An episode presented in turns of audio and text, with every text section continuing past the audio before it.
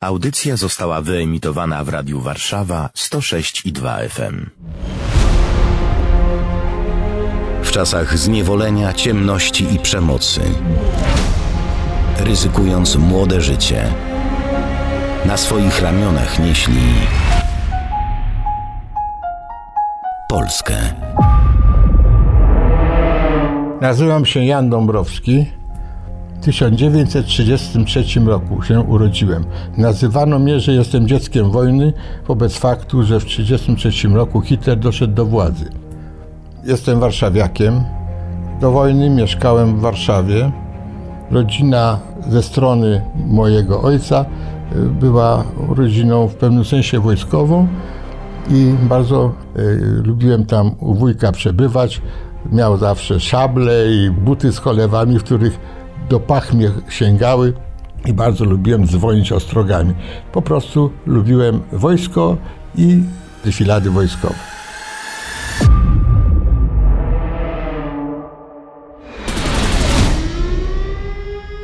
Wojna zaczęła się dla Warszawy wyciem syren. Ogłaszam alarm dla miasta Warszawy.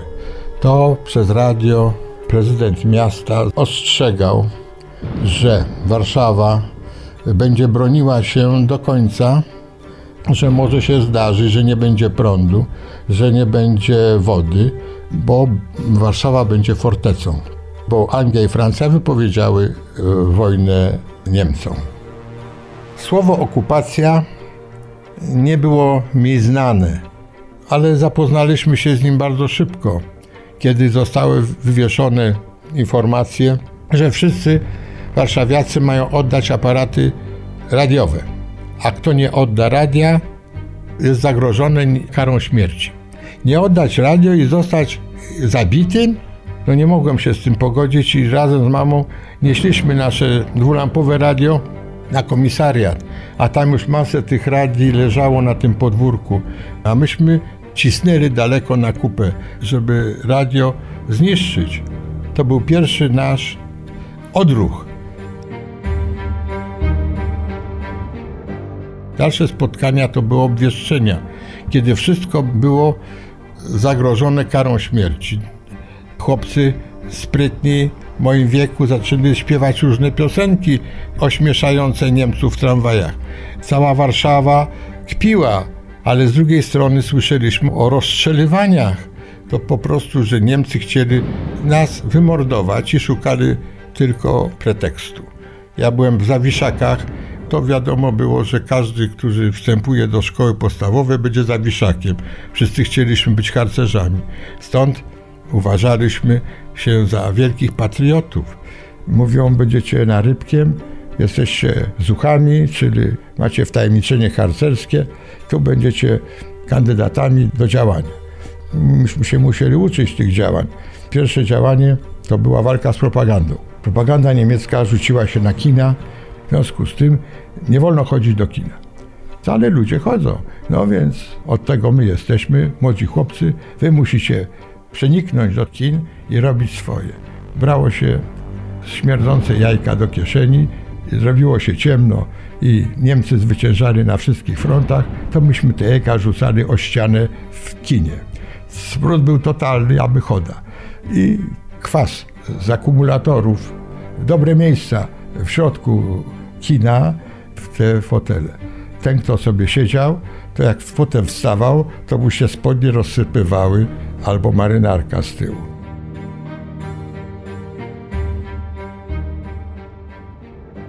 Myśmy robili tylko napis, że tylko świnie siedzą w kinie. To nas przeważnie było trzech do takich ulotek i pierwszy bieg z kubłem, zanim z pędzlem malarskim i mazał po ścianie i trzeci z tymi pod pachą te ulotki i pas, i pas, i pas. I myśmy błyskawicznie tuż robiliśmy przed godziną policyjną. To była dla nas robota tych, którzy chcieli być dobrymi harcerzami, zawiszakami. I też kara śmierci dla nauczycieli nie wolno również ani mówić, śpiewać żadnych piosenek, których byłyby mowa o sztandarze biało-czerwonym. Była też lekcja śpiewu, kiedy śpiewaliśmy zielony mosteczek ugina się. Trawka na nim rośnie, niesie Kasię. Gdybym ja ten mostek arendował, to bym ja mosteczek wyrychtował. Czerwone i białe róże sadził. Czerwone i białe róże sadził, a ciebie dziewczyno odprowadził. I stało się. Na następny dzień gestapo, bo mieli trupie czaszki na czapkach. Chłopcy, którzy byli z drugiej strony okien, mówią: Słuchajcie, panią dyrektor za... zabrali.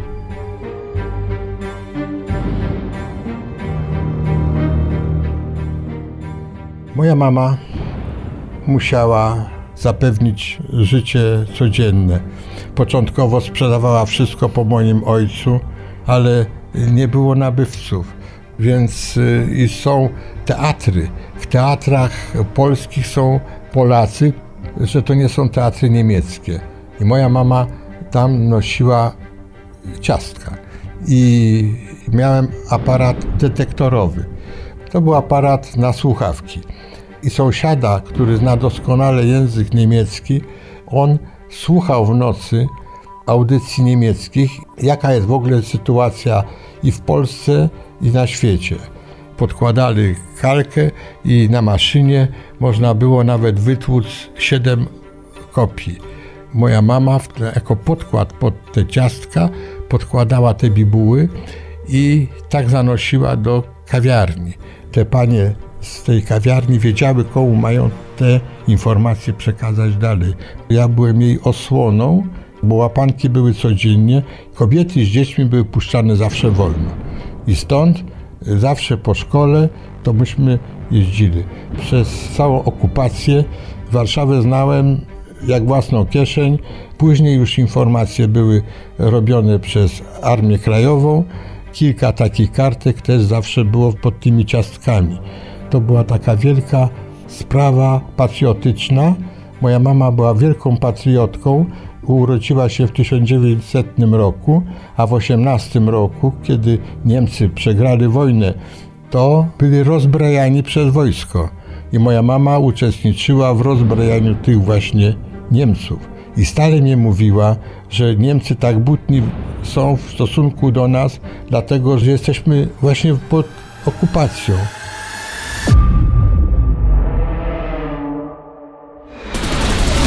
Obserwacja. Zawiszacy mieli obowiązek po szkole siedzieć sobie i obserwować ruch arterii przelotowej. Tą arterią przesuwały się kolumny wojska. Policzcie i będziecie nam dawali meldunki. Któregoś razu, kiedy już Niemcom się nogi powinęły na wschodzie, patrzymy, a tu idzie jakieś wojsko. Wszyscy oni opaleni, jest 5 stopni mrozu, a oni mają karabiny zawieszone na, na pasach na szyi. Na głowach nie czapki, tylko takie pierożki, śmieszne, bo na uszy naciągnięte, kołnierze podniesione, ręce wpuszczone w rękawy. I to miało być wojsko? Ich była cała masa. I ruszyliśmy za nimi, bośmy byli tego samego wzrostu. Ustawiliśmy się trójkami i po kolei chłopaki jak z ulicy zobaczyli, żeby idziemy, chodźcie. Śpiewaliśmy piosenki takie wulgarne na temat Niemców. Ludzie przystawali na, na chodnikach, a my mówimy, pomożemy Hitlerowi. Ale byli też i starsi, którzy się tu tam między nami znaleźli i powiedzieli, koniec z wygłupami. Nie ma was. Miejcie ich na oku. No i tak żeśmy doszli do dworca wschodniego. A dworzec wschodni wtedy to była buda drewniana i drewniana podłoga. A myśmy byli, myśmy się kręcili razem z tą publicznością, która była na dworcu, z tą dworcową. A tamci pokotem się położyli jeden obok drugiego, tak jakby parę nocy nie spali. Oni byli nieprzytomni. No i zrozumieliśmy, że to są Włosi. I po jakimś czasie powiedzieli, słuchajcie, macie takie zadanie. Musicie wejść do środka, położyć się razem z nimi, nikt was nie zauważy. Będą wam podane brzytwy. Już myśmy załatwili sprawę z fryzjerami. Możecie tymi brzytwami obcinać pasy u karabinów. I karabin zsuwać, ten karabin ma sam wychodzić z tej hali. Sam. Oni wszyscy mają tak spać, jak śpią. Pod karą śmierci, bo jakby kogoś złapali. I tak było. Jak był sygnał, że już czas, tośmy pojedynczo wyślizgali się stamtąd.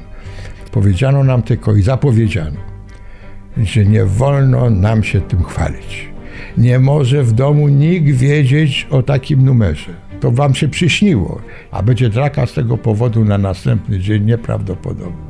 Wszyscy wiedzieli o tym, co się tam stało i mówili, że taki numer zrobiono, że rozbrojono armię Hitlera, która jechała na wschód. Jak wymyślali Niemcy Włochom.